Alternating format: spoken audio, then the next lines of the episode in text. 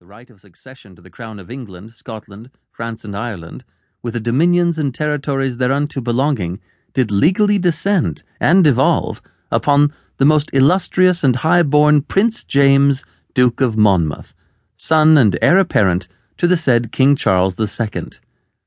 It had moved him to laughter, as had the further announcement that James, Duke of York, did first cause the late king to be poisoned and immediately thereupon did usurp and invade the crown. He knew not which was the greater lie, for Mr. Blood had spent a third of his life in the Netherlands, where this James Scott, who now proclaimed himself James the Second, by the grace of God, King, etc., first saw the light some six and thirty years ago, and he was acquainted with the story current there of the fellow's real paternity, far from being legitimate by virtue of a pretended secret marriage between Charles Stuart and Lucy Walter, it was possible that this Monmouth, who now proclaimed himself King of England, was not even the illegitimate child of the late sovereign. What but ruin and disaster could be the end of this grotesque pretension? How could it be hoped that England would ever swallow such a Perkin?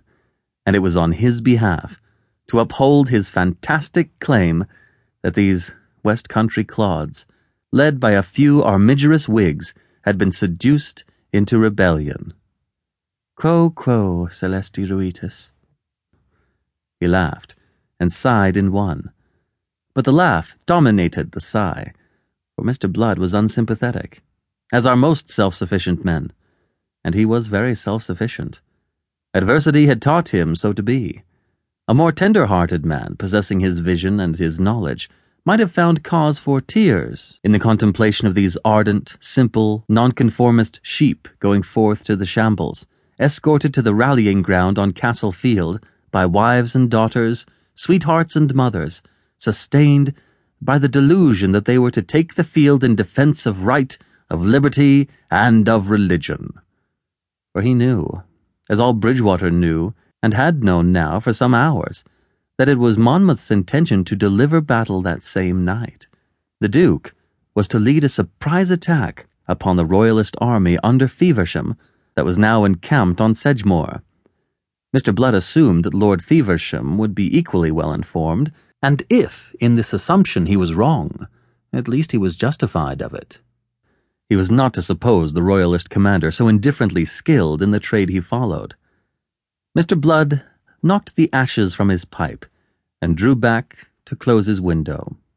As he did so, his glance, travelling straight across the street, met at last the glance of those hostile eyes that watched him. There were two pairs, and they belonged to the Misses Pitt, two amiable, sentimental maiden ladies who yielded to none in Bridgewater in their worship of the handsome Monmouth. Mr. Blood smiled and inclined his head for he was on friendly terms with these ladies, one of whom, indeed, had been for a little while his patient. But there was no response to his greeting. Instead, the eyes gave him back a stare of cold disdain. The smile on his thin lips grew a little broader, a little less pleasant. He understood the reason of that hostility, which had been daily growing in this past week since Monmouth had come to turn the brains of women of all ages. The Misses Pitt he apprehended, contemned now that he, a young and vigorous man, of a military training which might now be valuable to the cause, should stand aloof, that he should placidly smoke his pipe and tend his geraniums on this evening of all evenings, when men of spirit were rallying to the Protestant champion, offering their blood to place him on the throne where he belonged. If Mr. Blood had condescended to debate the matter with these ladies, he might have urged that having had his fill of wandering and adventuring, he was now embarked upon the career for which he had been originally intended, and for which his studies had equipped him. That he was a man of medicine and not of war, a healer, not a slayer. But they would have answered him he knew that in such a cause it behoved every man who deemed himself a man to take up arms. They would have pointed out that their own nephew Jeremiah who was by trade a sailor, the master of a ship, which by an ill chance for that young man had come to anchor at this season in Bridgewater Bay, had quitted the helm to snatch up a musket in defence of right. But Mr. Blood was not of those who argue.